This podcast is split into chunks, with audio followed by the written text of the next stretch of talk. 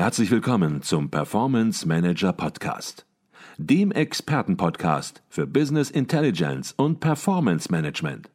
Inspirationen, Know-how und Impulse für Controller und CFOs, die noch erfolgreicher sein wollen. Ihr heutiger Gastgeber Peter Blum.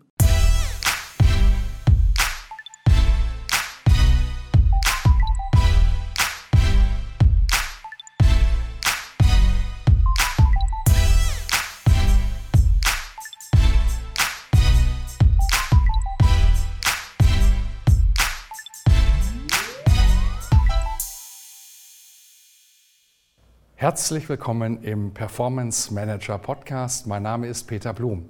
Ich bin auf dem Stuttgarter Controlling und Management Forum 2022 und bei mir ist Rainer Verhöfen, CFO und Mitglied des Vorstandes der Aurubis AG.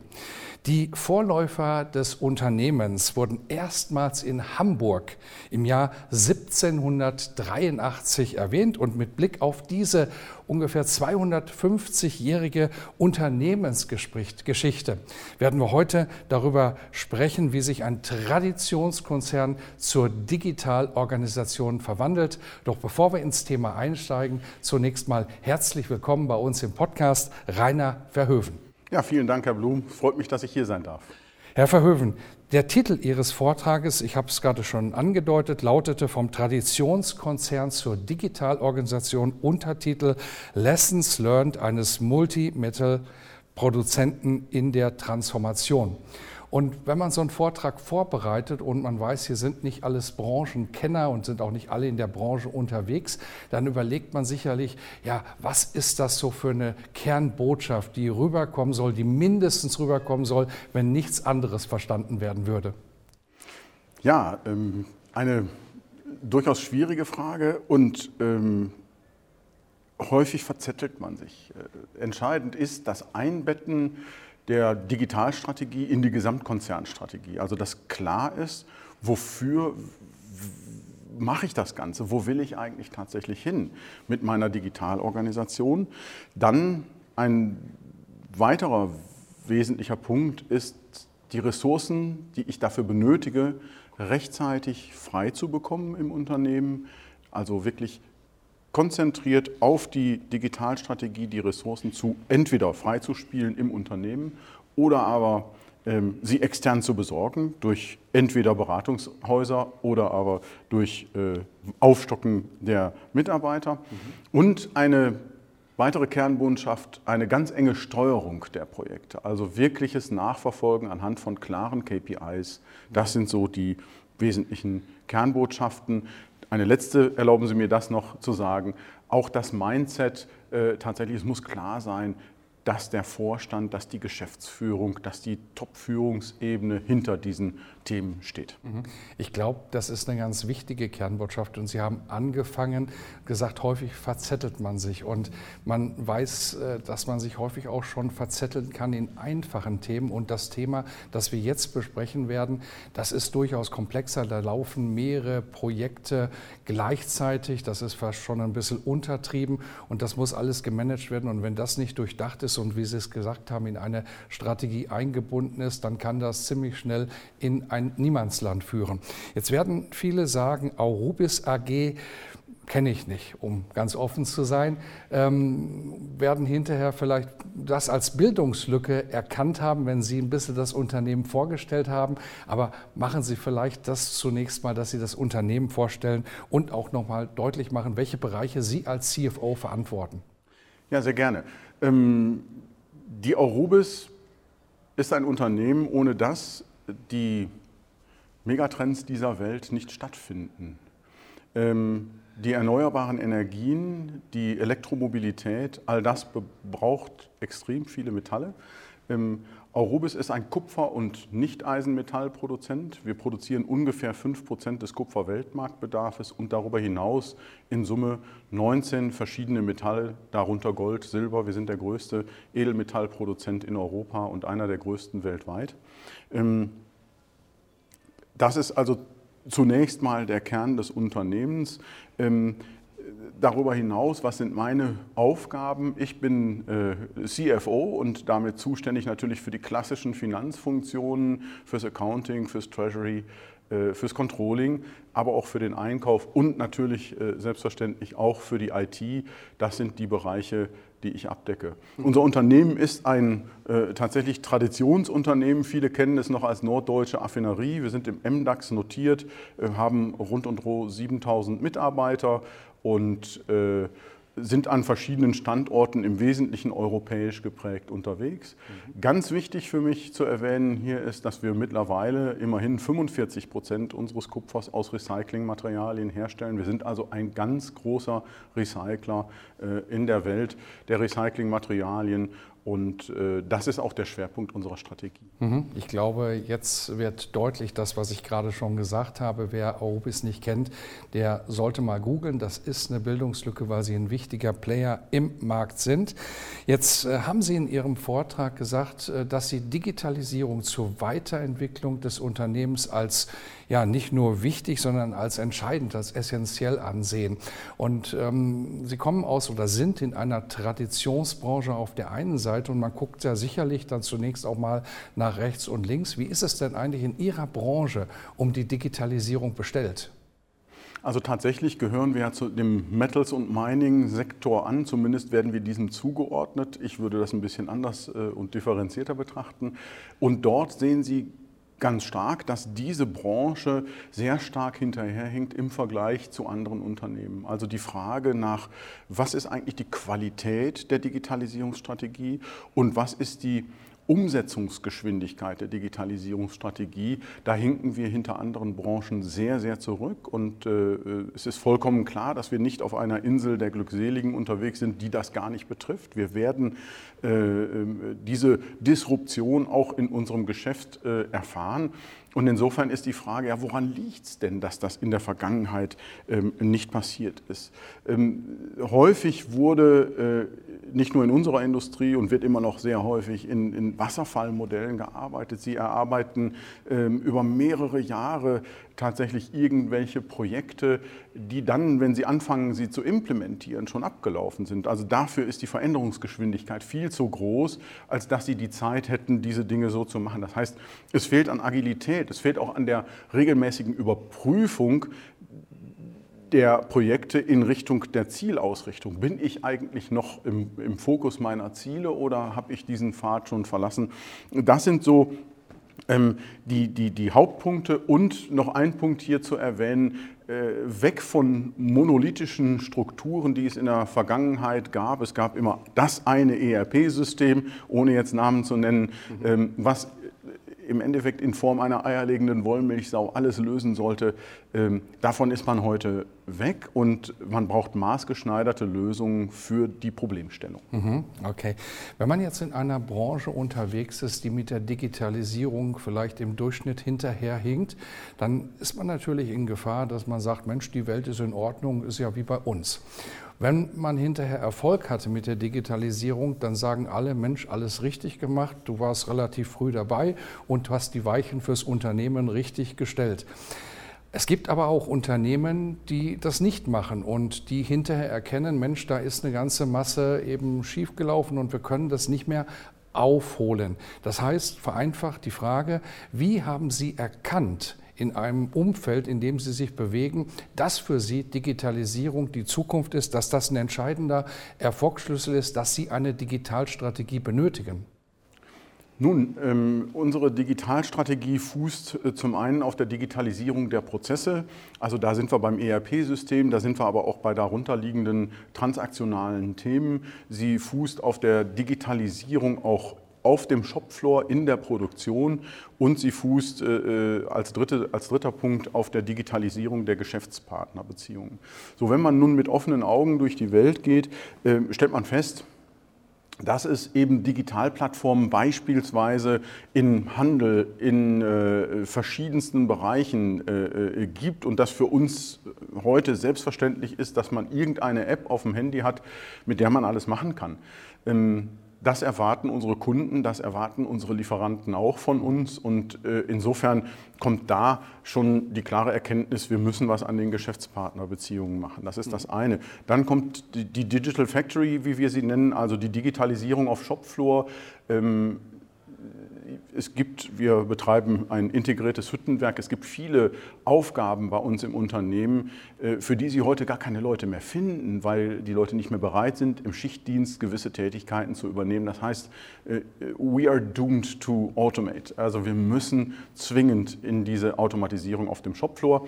Und als drittes natürlich, und das sind die klassischen Hausaufgaben, die jedes, jedes Unternehmen machen muss, Effizienzsteigerung in den administrativen Prozessen äh, über ein stabiles ERP-System, aber auch über Bots und äh, künstliche Intelligenz. Ähm, das sind Dinge, die man ähm, sieht, wenn man mit offenen Augen ähm, äh, sich mal andere Branchen ansieht. Und äh, nochmal, da macht ja diese Digitalisierung nicht Halt vor der Metallbranche. Mhm. Okay. Jetzt ist die Digitalisierung bei Eurobis äh, nicht nur ein Einzelthema, sondern ist ja eingebunden in eine strategische Roadmap, äh, die Sie erarbeitet haben, die auf nachhaltiges Wachstum setzt. Da gibt es noch weitere Elemente in der strategischen Roadmap. Vielleicht können Sie dazu etwas sagen. Ja, also ganz klar, die Aurubis ähm, hat als äh, klares Ergebnis der Strategie erkannt, dass im Recyclingbereich äh, das Wachstum da ist und notwendig ist. Das heißt, wir werden im Recycling weiter wachsen. Wir werden ähm, äh, durch Zubau neuer Werke, aber auch durch die Bottlenecking der bestehenden Anlagen die Verarbeitungskapazitäten in verschiedenen Metallen, Nickel ist da ein äh, großes Beispiel, deutlich ausbauen. Ähm, wir werden uns das Thema Batterierecycling sehr, sehr genau ansehen. Wir haben äh, über einige Zeit einen äh, labortechnischen Prozess entwickelt, den wir über eine Pilotanlage heute betreiben und gehen davon aus, dass wir zum Ende des Jahres äh, vorzeigbare Ergebnisse haben, sodass wir dann eben auch in dieses für uns sehr wichtige Thema des Recyclings von ähm, Lithium-Ionen-Batterien reingehen, wo wir nur einen Teil der Wertschöpfungskette abbilden können. Äh, die, die, anderen Teile müssen noch hinzugefügt werden. Auch dort sind wir dabei, entsprechend äh, diese Überlegungen anzustellen. Ähm, all das braucht einen guten Backbone, all das braucht Daten, ähm, braucht eine vernünftige Basis, ein vernünftiges Fundament. Sie können kein Haus bauen, ohne dass Sie das Fundament vorher gegossen haben. Das heißt, äh, das ganze Thema Daten und Digitalisierung, auch Automatisierung sind die Grundvoraussetzungen für die Umsetzung unserer Strategie. Ich möchte noch ein Beispiel anfügen, ähm, die Rollout-Fähigkeit von äh, gewissen Plattformen. Ähm, wir haben äh, erst vor äh, einiger Zeit ein Unternehmen, die Metallo, hinzugekauft mit Standorten in Belgien und Spanien.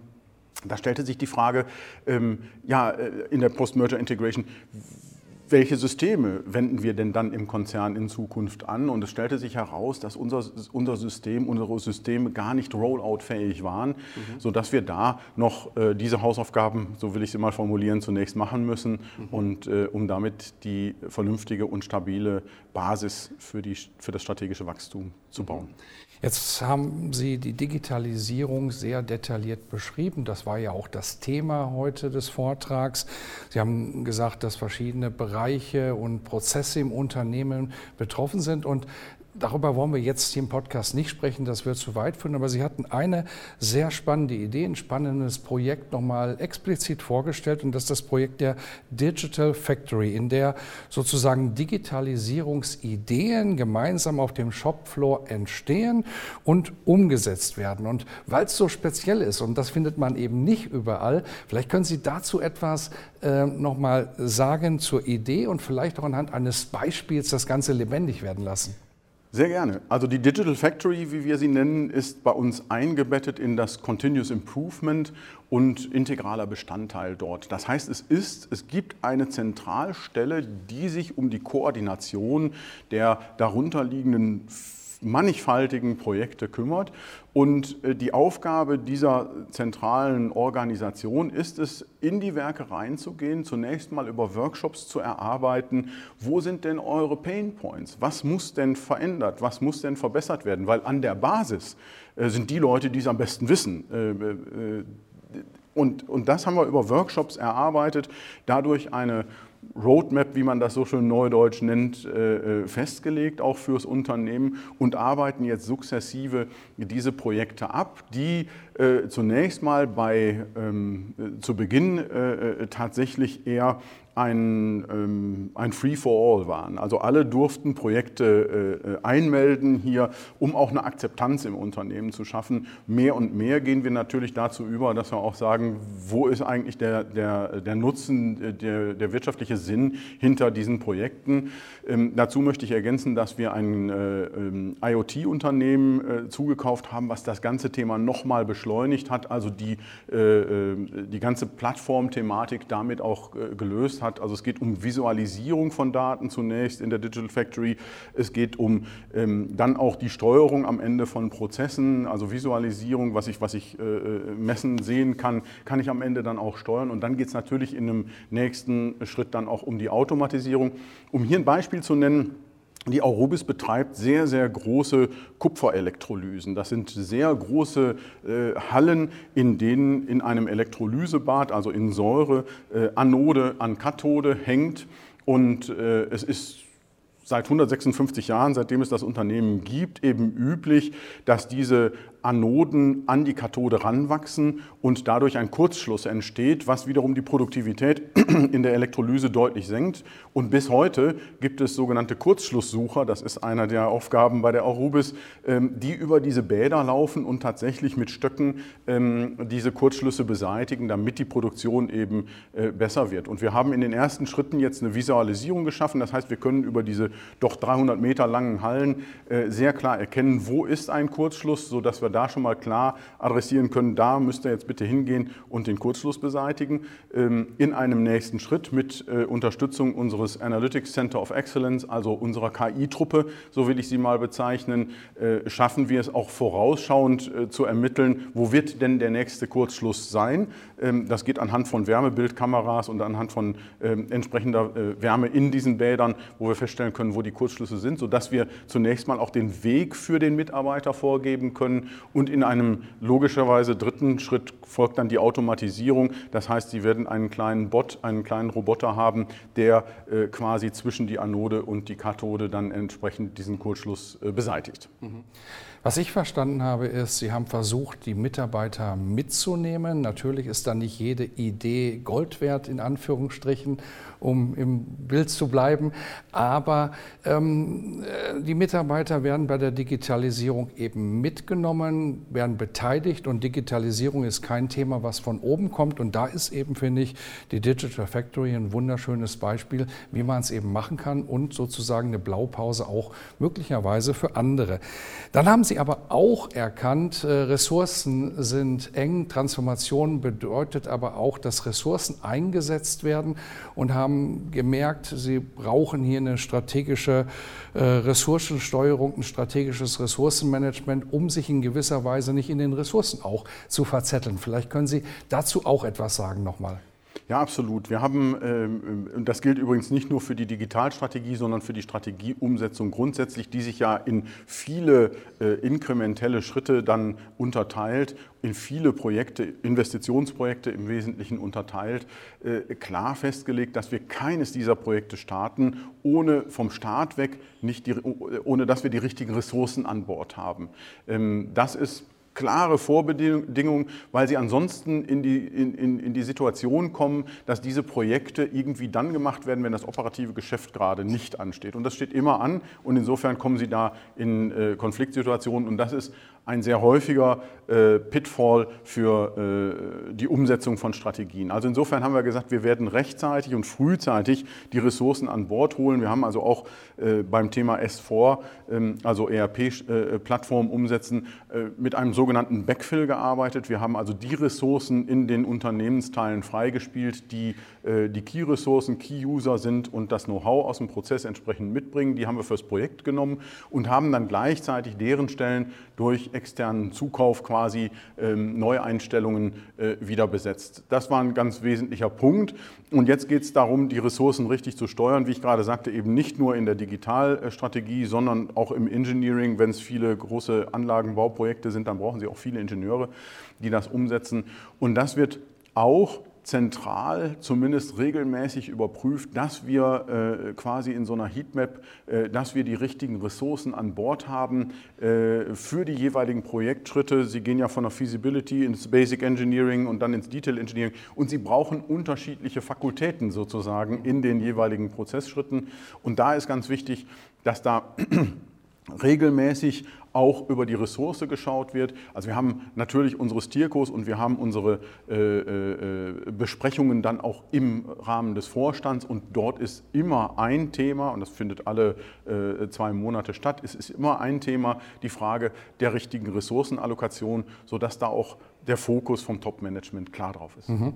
Jetzt sind Transformationsprozesse, die Sie durchlaufen, die Sie beschrieben haben, ein Dauerlauf. Da mag es auch mal den einen oder anderen Sprint natürlich geben, aber in Summe aus der Vogelperspektive ist es ein Dauerlauf. Und von daher zum Abschluss die Frage, wenn Sie das bei heute so als Zwischenfazit bewerten würden, wo stehen Sie heute und was wird noch kommen in den nächsten Monaten oder Jahren?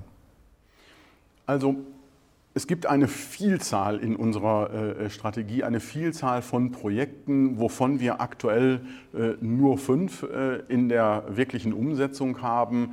Ähm, auch auf der Digitalseite äh, haben wir noch einiges äh, zu tun, äh, einiges aufzuräumen.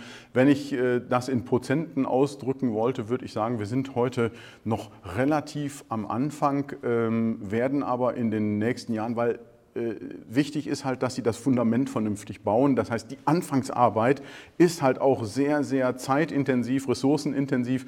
Ähm, wenn dann einmal alles quasi auf der Schiene steht und läuft, dann äh, kann es auch zu einer Beschleunigung kommen und so werden wir in den nächsten Jahren also sehen, wie wir deutlich an Fahrt aufnehmen können. Äh, das auch, ich hoffe, trotz einer Rezession, die uns alle nicht so ganz lang beschäftigen wird. Das ist zumindest meine Hoffnung, sodass wir hier auch unsere Strategie weiter umsetzen können. Ähm, es ist allerdings noch viel zu tun. Mhm.